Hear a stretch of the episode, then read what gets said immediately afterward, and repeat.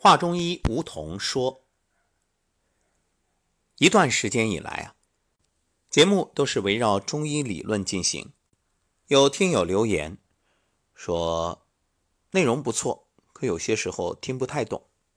确实如此，毕竟里面很多文言文。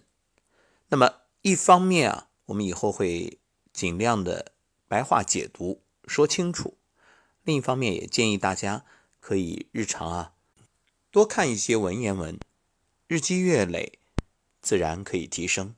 其实听也可以提升，因此这个系列节目会一直继续。不过呢，为了让节目更有趣味，我们也会穿插一些其他内容，比如今天所说。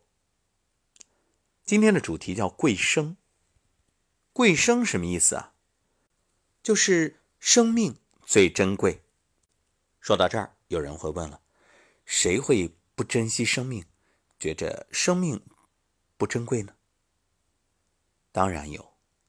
你看，生活当中啊，自杀者是不是将生命弃之如敝履呀？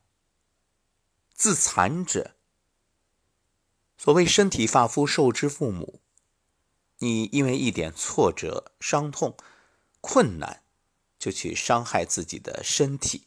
以此来发泄心中的郁结或者愤怒之气，又或者你纯属为了报复他人，那我告诉你，当你伤害自己以报复对方的时候，对方一定是在乎你的人。正所谓亲者痛而仇者快。若是不在乎你的人，就算你将自己千刀万剐，他也无动于衷啊。若是恨你的人，或者你恨的人呢，他可能为此拍手称快；而爱你的人，则肝肠寸断。所以，你认为你的自残在报复谁呢？说到贵生，有没有发现生活中有一种情况叫求生不得，求死不能，或者说叫活受罪？那么这样说吧。如果我问你，世间最悲惨、最痛苦的事儿是什么？许多人会脱口而出：“死去。”对啊，“死去元知万事空。”人死灯灭，没有了真实的肉体做承接、做载体，那思想也好，灵魂也好，意识也好。无处承载，无法感受，这应该是最痛苦的吧？不然，事实上，死还真不是最痛苦的。比死更痛苦的有一种，就是我们前面所说的，那想死不能死，想活又活不好，那才是真痛苦。所谓人生至暗时刻，关于这一点啊，古人早有描述。著名的《吕氏春秋》就有一篇名为《贵生》，认为圣人深虑天下，莫贵于生。夫耳目鼻口，生之义也。耳虽欲声，目虽欲色，鼻虽欲芬香，口虽欲滋味。害于声则止，由此观之，耳目鼻口不得善行，必有所至；譬之若观直不得善为，必有所至。此贵生之术也。你看，人有七情六欲，这眼耳鼻舌身意，都是有各自的职责，也有各自的欲望。不过他们。都受生命的支配和制约，也就是说，像耳虽欲声，目虽欲色，鼻虽欲芬香，口虽欲滋味，害于声则止。就是说，耳朵当然喜欢听美妙的声音，那眼睛呢，也喜欢看美好的图案，那鼻子啊，喜欢闻美丽的气味，那嘴巴呢，当然。喜欢尝尽天下美味，但是他懂得知止。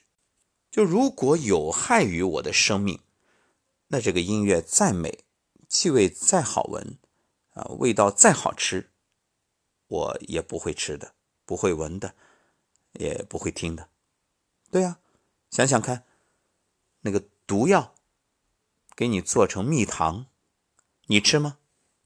有人可能会说，当然吃啊。如果我不知道这是毒药的话，对呀，你看，不知你才会吃。知道了，它再甜再美，你都不会吃。这就是说啊，你眼耳鼻舌身意，还是受到你生命的支配。毕竟你得活着呀。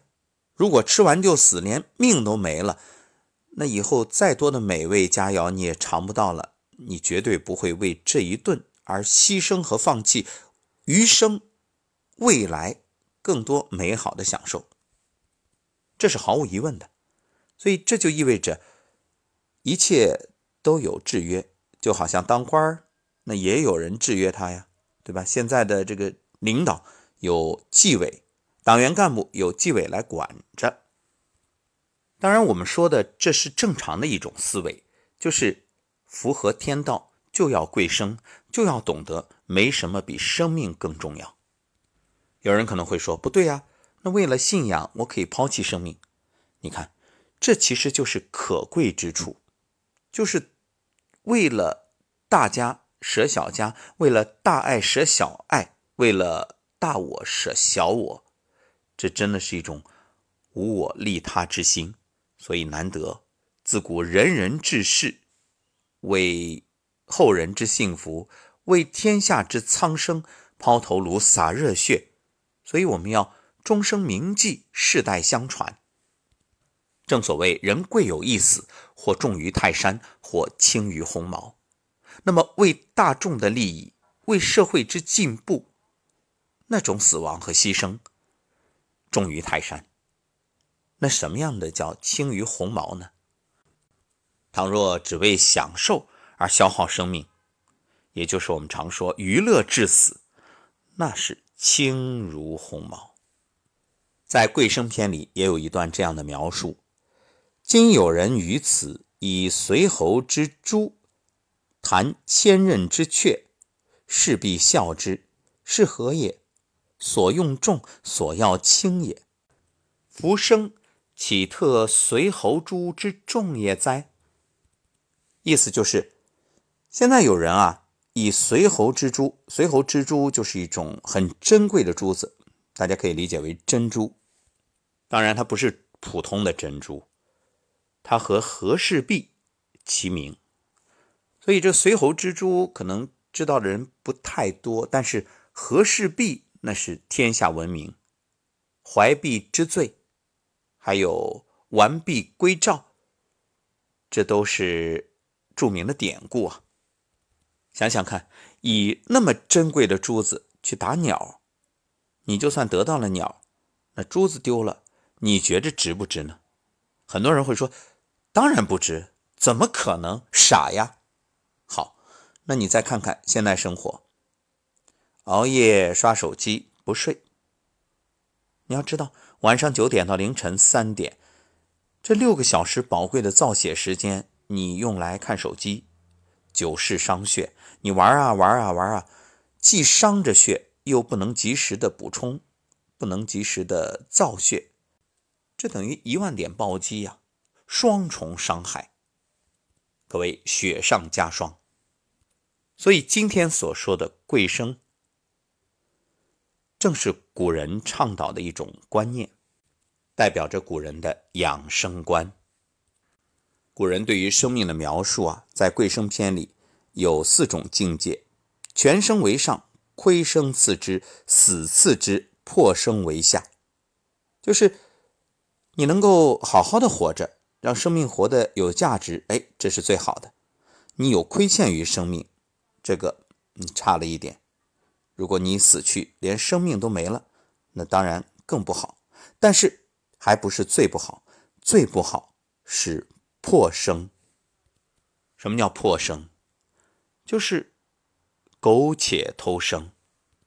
除了肉体上求生不得、求死不能，还有那种精神上，就是活的根本没个人样，或者你做了亏心事。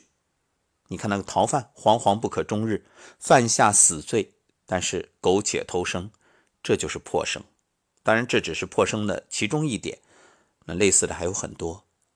由此我们明白了，好好活着，好好养护身体，养护心灵，让自己身心合一，身心愉悦，并且此生有价值，这就是生命的最高境界，这也是养生的最高境界。